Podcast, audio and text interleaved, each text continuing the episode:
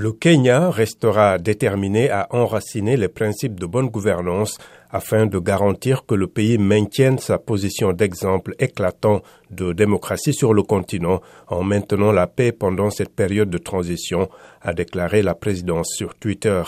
Le chef de l'État kenyan a fait cette promesse lors d'une rencontre avec des représentants religieux.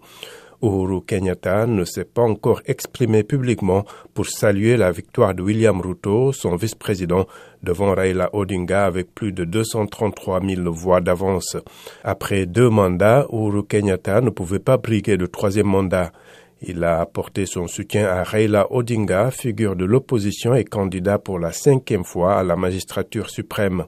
M. Odinga a rejeté mardi ses résultats, les qualifiant de parodie mais il a toutefois appelé ses partisans au calme et indiqué qu'il poursuivrait toutes les options légales disponibles.